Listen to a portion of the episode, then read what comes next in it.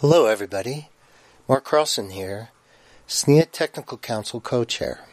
Welcome to the SDC podcast. Every week, the SDC podcast presents important technical topics to the storage developer community. Each episode is hand selected by the SNIA Technical Council from the presentations at our annual Storage Developer Conference. The link to the slides is available in the show notes at snia.org slash podcasts. You are listening to SDC Podcast, episode 156. Hi, everyone. My name is Doug Finke. I'm the managing editor of the Quantum Computing Report, and I'm going to talk to you a little bit about quantum computing and technology and where does it meet with storage. I want to thank the people at SNIA for inviting me to make this presentation. I hope you find it interesting. There's been a lot of hype about quantum computing in the industry recently, and what I wanted to do is give you an idea of where it can be used and its both its advantages and disadvantages, and give you a sense of where I think it might impact the storage industry in the future. So let's get started. The way I explain quantum computing to non-technical people is I mentioned the fact that when the first computers, vacuum tube based computers, came out in the late 1940s, 1950s, uh, they were based on physics principles that were discovered in the 18th and the 19th centuries. Things like Ohm's law, electrons, Boolean algebra, those were all discovered before the year 1900. And it turns out that in the 1920s, uh, sort of a revolution in physics was made with the discovery of quantum mechanics. And some very famous scientists, Einstein, Heisenberg, Schrodinger, uh, and, and, others, got together and they came up with a theory of quantum mechanics, which uh, really revolutionized uh, physics as, as we know it. Um, but most of those discoveries were not really leveraged immediately. Um, semiconductor technology started to use some of that beginning in the, in the 1950s, but it only used a few of those principles. And the real secret of quantum computing is that it leverages some of those physics principles that were discovered in the 1920s to come up with more powerful computers that we're just starting to utilize and, and develop today. So let's talk a little bit about what some of those uh, physics principles are. The one I think that people at SNIA know about is tunneling. Um, this was actually originally proposed in 1927, and it didn't really become a reality for flash memory and EPROMs until about 45 years later in the 1970s. But um, this is, of course, something where you can tunnel through a barrier. It is used in a branch of quantum computing called quantum annealing, which allows you to tunnel through an a- energy barrier to find a ground state and an optimum solution. I won't talk too much about uh, quantum annealing right now. It is sort of a niche application, but you can follow up with, with me afterwards if you want to hear more about it. One that I think you do hear about quite frequently is superposition. And this is the concept that a qubit, which is a quantum bit, can be both in the zero state and the one state at the same time. Um, and I show that here with this diagram with these pennies. Uh, heads would be zero, tails would be one, but you can have the penny that's sort of spinning on a table and it's sort of both zero and one uh, at the same time. But ultimately, the penny will collapse and it'll collapse to zero or one. And qubits actually will do the same thing, which I'll talk about in just uh, a couple more slides. Another principle that uh, quantum computing leverages is something called entanglement. This is the fact where you have two qubits, two uh, photons uh, or, or whatever that are sort of linked together. And if you do something to one of the qubits, it'll impact the other one. It's called uh, spooky action at a distance by Einstein. Um, one thing I should point out is that a lot of people, when they look at this, they believe that entanglement does not enable, does enable communication faster than speed of light. That is not true. You cannot violate uh, the speed of light um, because random bits are not equal to useful data. A third thing is called uh, it's called in, interference. Uh, this is actually a diagram of a two slit experiment where you can have two waves, and when the two waves combine, you can have constructive interference, and you'll get these bright areas. If they cancel out each other, you'll get these dark areas. And that's actually used in quantum algorithms to help you emphasize the solutions of the ones you want and de-emphasize the solutions of the things that you don't want. So let's talk a little bit mathematically about what a qubit is. Um, and the way to think the way qubits are described mathematically, it's, as I said, a combination of the zero and the one state. Uh, and you have a coefficient here, alpha times the zero state, beta times the one state. Alpha and beta can be negative numbers or they can even be complex numbers. And, and that will allow you to have phases. Qubits can also have phases as well as magnitudes. But an important thing to understand is that the probabilities always have to add up to 100%. So you can take the ma- magnitude of A, the absolute value of A, square it, plus the absolute value of B squared, and you get up to 1, which would be 100%. If you were to measure the qubit then what you will find is that it's a completely non-deterministic measurement. If, for example, you had a qubit that's actually right at the center there, the equator of this little Bloch sphere, where it's equal magnitudes of zero and one, uh, and you ran a sampling of, let's say, uh, a thousand times, you would roughly get uh, a squared percentage of the time you get a zero, and and beta squared percentage of the time you'll get a one. But it's completely non-deterministic, and, and actually people use this to complete to to make quantum random number generators. But qubits are also very very fragile. They're very very sensitive to the environment, and any environmental disturbances will cause it to collapse again to the zero or one state. So that's why if you look at a quantum computer, you'll see these very expensive refrigerators called dilution refrigerators that will refrigerate it down to uh, temperatures of like 15 millikelvin. They'll be magnetically shielded. They'll have vibration isolation. All these are to keep the qubits as stable as possible before they decohere. And even with that, qubits still decohere, like the spinning penny that's on the table there. Uh, and the decoherence times are relatively short. Uh, superconducting computers uh, would have a decoherence time of, let's say, 20, maybe 150 microseconds. Ion traps are a little bit longer to the seconds, but they still decohere. So um, once they decohere, then that's when the magic stops. So um, it, it creates quite a challenge for developers of quantum technology. Another challenge is something called the no cloning theorem qubits cannot be copied, at least when they're in a superposition state. And, and that can create a lot of problems. You know, in classical computing, copying is done all the time, but you can't do it in, in a quantum. So people have to come up with ways of getting around that. So between the um, collapse upon measurement, the fact that you have these short decoherence times, and you have the no cloning theorem, it really creates big challenges for quantum computing. And that's why it's such a difficult technology and it's been taking a long time for people to get it to go. But they are making, certainly making progress. Let's talk a little bit about what happens when you take two qubits and put them together. This is sort of a chart of what I would call a two qubit register. You have uh, uh, the, the, first section here is the classical section.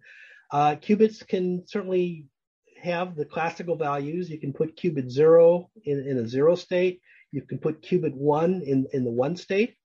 And that will uh, give you the classicals, uh, either a zero, zero, zero, one, one, zero, or one, one state. Um, but if you start taking advantage of some of those other principles I was just describing, uh, the first would be superposition. You could have, for example, qubit zero in the zero state qubit number one in the zero plus one state, and the two together would be a superposition of the zero zero plus the zero zero one state. And uh, you can do that for, you know, in this case, five different possibilities.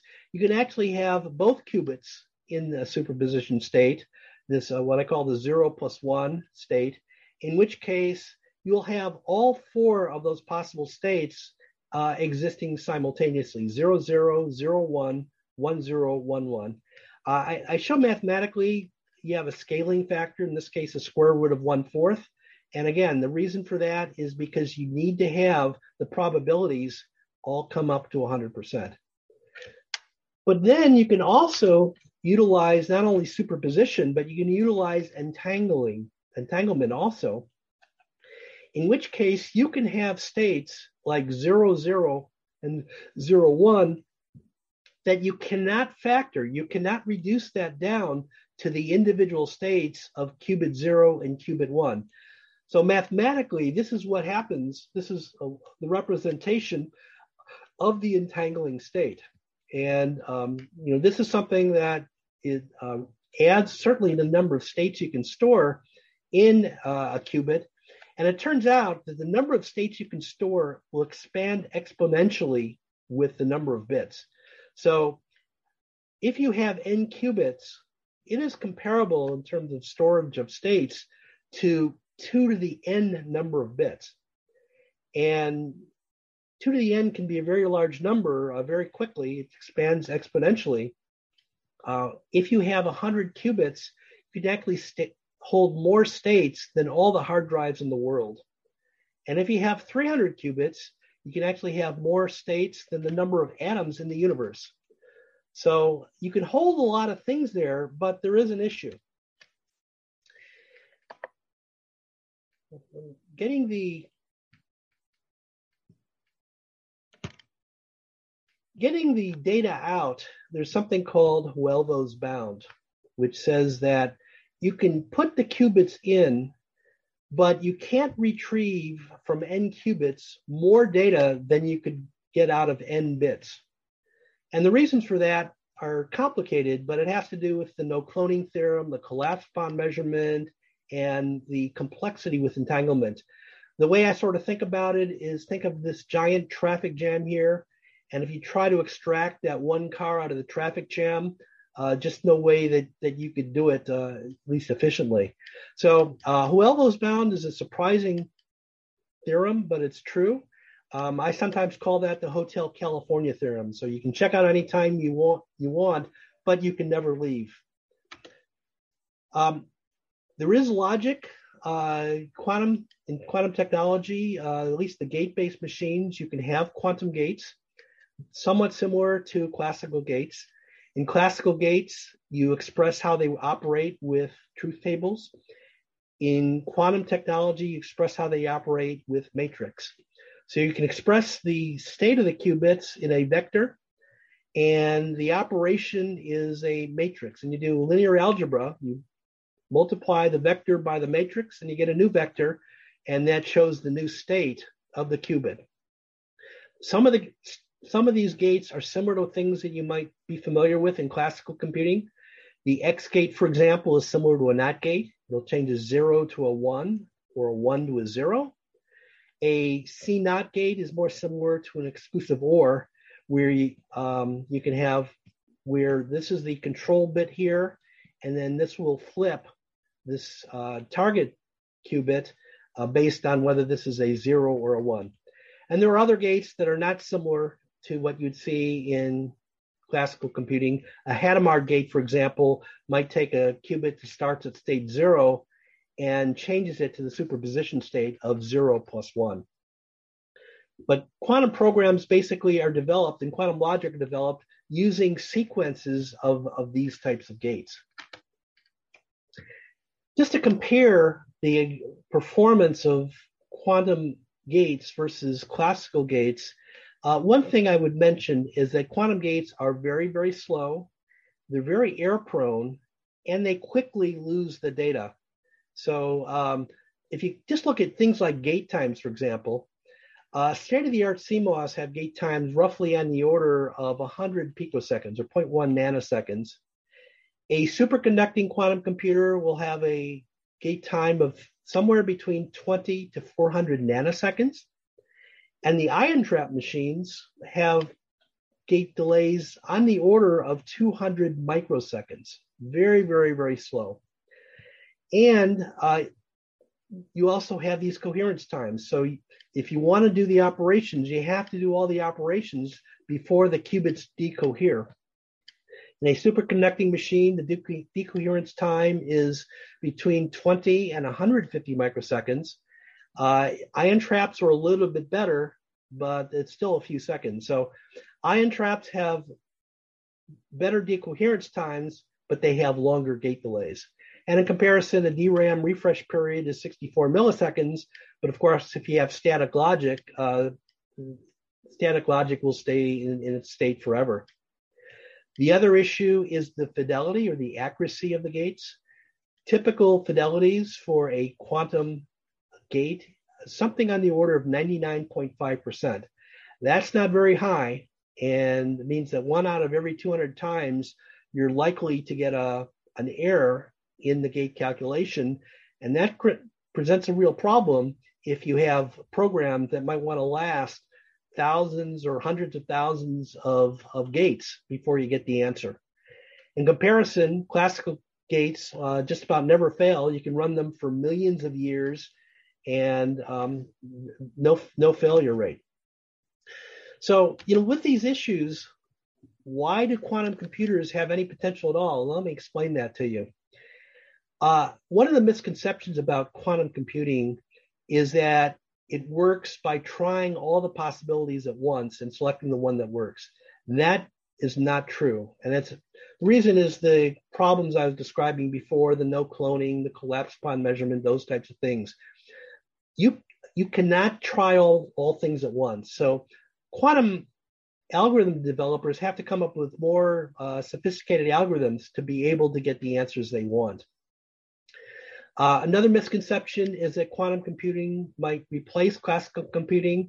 That will never happen. Uh, quantum computing is only good for certain types of problems, and classical com- will always be used as an adjunct to classical computing.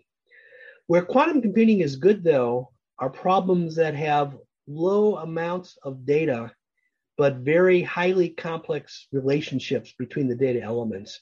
And the example that, that I like to use is the traveling salesman problem. Traveling salesman problem, uh, the complexity, the number of possible paths the salesman can go through is n factorial. So if you have 100 cities, it'll be 100 factorial, which uh, would take a even a supercomputer billions of years to try to go through all the possibilities even though the amount of data that you might need for that program is only a few thousand um, bytes of data. So uh, there are a number of problems that are like this. Uh, you know, low data but highly highly complex interaction. Uh, besides traveling salesmen, you have a number of logistics problems where people are actively researching how to use quantum computing. Uh, chemical simulations, uh, computational chemistry is a very important area. area. Um, one example is the penicillin module, uh, penicillin molecule, which only has 41 atoms in it, but those atoms can um, have highly complex interaction, all the different electrons, to be able to figure out the attraction between the electrons and the protons and the thing and the virus or whatever you're trying to, to cure. It can be very, very complex. So uh, drug discovery is a big area. Uh, battery chemistry is is a big area. Anything where you want to simulate a chemical reaction uh, is what's called an NP hard problem, um, and you cannot do it accurately with a classical computer. And that's where people have a lot of hope for using quantum computing. And there are a number of problems, particularly in industry, that are basically binary optimizations. You can express a problem as some type of binary equation where you have a number of variables that are zero or one. And then what you do is you uh, just want to figure out the right combination that gives you the lowest uh, value, uh, what's called the ground state for that thing. Another area, uh, there are big, it is possible to solve big data problems. Um, although I was saying in the last slide that you can't retrieve large amounts of data from a computer, from a quantum computer, you can store it. There are al- algorithms called data loaders. So people are looking at using these for quantum machine learning. Um, and there, think about it, the, techno- the techniques that people use would be computational storage. You can use these data loaders to load in the data, and then you do the operations of the the qubits themselves, the data directly do, do the data in the qubits, and at the very end, you just pull out the answer. For example, uh, you may want to use quantum machine learning for a training algorithm in a machine learning algorithm. And you can load in the data, and at the very end, you just pull out the coefficients for the training al- algorithm. So, the real secret of quantum computing can really be found in this chart here. This is something called an algorithmic complexity chart, which maybe you saw uh, when you studied algorithms in a computer science class at the university. Different algorithms will expand or take different number of operations as you increase the elements. And a, good example is the bubble sort is a sorting algorithm. The first out sorting algorithms was a bubble sort, and that takes roughly about n squared operations in order to sort an unsorted list. Later on, people developed a more efficient algorithm called a heap sort, which can give you the answer in n log n. So the real secret of quantum computing is that it leverages entanglement, superposition, and interference to be able to create algorithms that are more efficient and can scale much, much more rapidly or have a, a shallower curve on this algorithmic complexity chart. And uh, probably the, the, most famous example is factoring. Uh, RSA is an encryption technology that would depend on factoring a 2048 bit number, which would take millions and billions of years uh, for a classic computer. It would essentially be 2 to the n or 2 to the 2048. Uh, there's a very famous algorithm in quantum called the Shor's algorithm, where um, they uh, Peter Shor was able to figure out an algorithm that could do that in n cubed operations. And when you're able to factor uh, n to the 20, uh, I'm sorry, 2048 to the cubed is not that large of a number, and that becomes manageable. And people do believe within the next 10 to 20 years, people will be able to have a large enough quantum computer that can actually do that. So the way to think about this algorithmic complexity and how quantum will compete with classical is that if you have small problem sizes, small ends, classical will still win out. And that's because of those big advantage in terms of gate delays. But um, it'll expand exponentially, as shown in this purple line line here. Um, whereas a quantum might have a linear algorithm or or something that expands um, less dramatically, and at a certain crossover size, you'll start seeing advantage from of quantum versus classical. And quantum scientists will talk about algorithms that will have an exponential advantage. Some will have a polynomial advantage, but that's where uh, the quantum really, even though the gates are slower, that's where you get the advantages. So I, I said that uh, it's it's a weird form of parallelism. Um, think about a classical logic operation where you want to run the same operation over several different values. You you either have to do those in sequence like this, or you have to replicate logic, and and you, you may have lots lots of of logic, but that that gets to be very expensive. But still, if you double the size of this, then it's going to increase that quantum is able to essentially do op- the way quantum algorithms work is they first set all the qubits to this superposition state. Typically, it's the, the zero plus one state where you have equal magnitudes of zero and one. And then you run the op- logic operation and you get all the answers, all the possible answers out all at once at the same time. So, um, for example, if this were an adder, you could set this each of these to the state, um, and you would get all the the possible sums. You know, zero plus zero, zero plus one, zero plus two, all the way to fifteen plus fifteen, and you get all the the answers out, and you get it, but you sample it, you it'd be based on a probability. If you did this a million times, you get a little chart like this would be the probability. And the way the quantum algorithms work is they choreograph the logic that they put in, the gate sequence that they put in, choreographs the answers such that the answer that you want starts turning out with a higher probability, and the answer that you don't want will turn out with a lower pro- probability using interference, constructive interference, and destructive interference. And that's the secret of, of quantum computing, how, how it can, those algorithms can give you the answer. Uh, here's an example of something called Grover's algorithm. This is a search through an unordered list. Um, in a classical computer, there's no way of speeding it up. Um, if you have have to do a search, um, the worst case is uh, you have to go through all the possible things before you find the item you want, and that would be n uh, number of operations. Grover's algorithm uses quantum, and that can do that in a square root of n. So that would be what's called a polynomial speedup. And this is a chart that would show, again, how you start with all the qubits at the equal position at the state where everything has an equal probability. And at the end, you end up with a state where the answer has a probability of almost one, and the answers that you don't want have a probability very close to zero. So let me talk a little bit now about quantum memories and the quantum internet. Uh, you'll hear a lot more about that.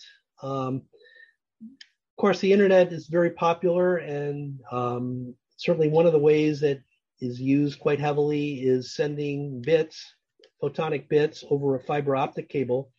But you can also send entangled photons over a fiber optic cable, and that gives you some new capabilities that you know, previously are not available when you when you do things classically. The big one is to be able to send keys for encryption that are unbreakable just due to the laws of quantum mechanics. As I said earlier, um, the RSA encryption algorithm is vulnerable to breaking by a classical computing um, 10 to 20 years from now, just due to the fact that quantum computers can factor something. But if you send an entangled photon over a fiber optic cable, it cannot be intercepted by someone in the middle and it cannot be copied due to the no cloning theorem. So this allows you to create a quantum key distribution mechanism that can replace RSA and not be be uh, broken. Another thing that will also become very important is for quantum computing clusters. As, as we all know, uh, classical computing clusters have been a very important technology over the past 20 years to increase the size of our, our classical computing capabilities. That will be very, very important also in quantum computing. People will set up data centers with multiple quantum computers. They'll be networked with fiber optic cables, um, but they will use what we'll call it a mini quantum internet to be able to send entangled qubits from one computer to the other, and that will be an important important uh, technology. However, when you are sending entangled qubits over a fiber optic cable, there is an issue with long distances. Fiber optic cables have signal loss. Uh, typically, you have to put in a classical photonic repeater roughly about every 100 kilometers or so. And th- that works essentially by taking the photon, measuring, um, and then repeating it, replicating it. But again, you can't do that directly with a quantum entangled qubit because of the no cloning theorem. So people are working to figure out ways of how they can set up a quantum internet and be able to do that over long distances. And it's a very active area of research. There are some people using satellites for that, which are possible. Uh, the Chinese have done that, for example, and, and others, but it's very expensive. But people have also developed, are developing a technology called a quantum repeater, which uh, takes advantage of quantum memories to be able to uh, send entangled entanglement from one spot to another spot that's far away. And I'll, I'll show you how that works. Um, you will have this quantum repeater. If you, let's say, for example, you wanted to send entangled photons, uh, two entangled photons or qubits from Alice to Bob here, um, and it's twice the distance of what you can do without a repeater. You put a repeater in the middle here, and then you can send set up a couple of entangled sources. Uh, this first source will create entanglements A and B send A to the uh, Alice, send B to the repeater. You have a second one that will send a photon from uh, C to the repeater, D to Bob. And what the entanglement swapping unit will do is it'll swap the entanglement such that at the end, A gets entangled with D, so that both Alice and Bob have the same same entanglement, uh, and, and then when they measure them, they will get the same random bit stream out. And that allows you to repeat it without violating any of the laws of quantum mechanics. So where a quantum memory is used is to basically to synchronize the signals. You, you never have the exact same lengths here. So what you want to do is when the photon comes in, a B, when comes in from C, you store those in a quantum memory so you can synchronize them so that actually sent to the entanglement swapping unit at exactly the same time. This is a, an important technology that will be used for the quantum internet so that people can develop these things over long distances without using satellites. And it turns out that this is an active area of research. Uh, one of the very, very first commercial units is being shipped this month there's a company in Brooklyn. It's a startup company. It's called Qunnect. That uh, is an offshoot of research at Stony Brook University in New York. That uh, is developing these units. You can you can see sort of a diagram of the unit here. It uses a technology called electromagnetically induced transparency. Um, and it doesn't save the qubit for very long. Uh, their prototype unit, the beta unit that they're shipping right now, uh, just has a coherence time of 100 microseconds, and it has a fidelity of only 95%. But for the application that I just described uh, a second ago, that's adequate, and you can use this to develop a quantum repeater. They are, of course, developing more sophisticated versions uh, with better fidelities and longer coherence times. But uh, you will start seeing more of this. It's an active area of research, quantum memories, at, at both this company and at various university research centers. So let me turn a little bit to how quantum technology will be used uh, in, with classical and how it will impact the storage industry. Quantum processors will always be used as an adjunct to a classical processors. Classical processors will still be very, very important for a lot of housekeeping functions, maintaining a job queue, compiling programs, storing results, uh, maintaining calibration data, th- those types of things. Um, but it's also used for a class of algorithms called hybrid classical computing algorithms. And the way those work is you develop algorithms where a quantum computer may do some of the processing, send its result to the classical processor, it'll do some processing, send that to the quantum processor, and you could do this iteratively over thousands of times before you get an answer. But this is a, a technique that people are using in order to get around the short coherence times I was talking about before and uh, there's a, several algorithms that people developed that use this approach. And this, this will be important. So classical processors and quantum processors will always work together. Where storage will be used, storage will always be attached to the classical processor. No one's never going to hook up an SSD or an HDD to the quantum processor. It'll be always be attached to the classical processor. and you'll be using pretty much the same form factors, the same technologies that you that you have today. Most of these implementations will be over the cloud. Today, Microsoft, uh, Amazon, IBM, Google all have uh, quantum processors uh, attached to the cloud. Uh, the unit numbers are still going to be relatively low over the next five, ten years. It's going to be in the thousands. Uh, to give you a sense of the market size, uh, people are forecasting that by the middle of this decade, quantum computing will represent about a billion dollar market. That includes hardware, software, and services. Whereas um, something like high performance computing is more like $50 billion, and cloud computing is something more like uh, 500 to a, a trillion dollars worth of, of revenue. So quantum computing is still going to be relatively low. It'll only be used for certain specialized applications. It's still in its very, very early stages.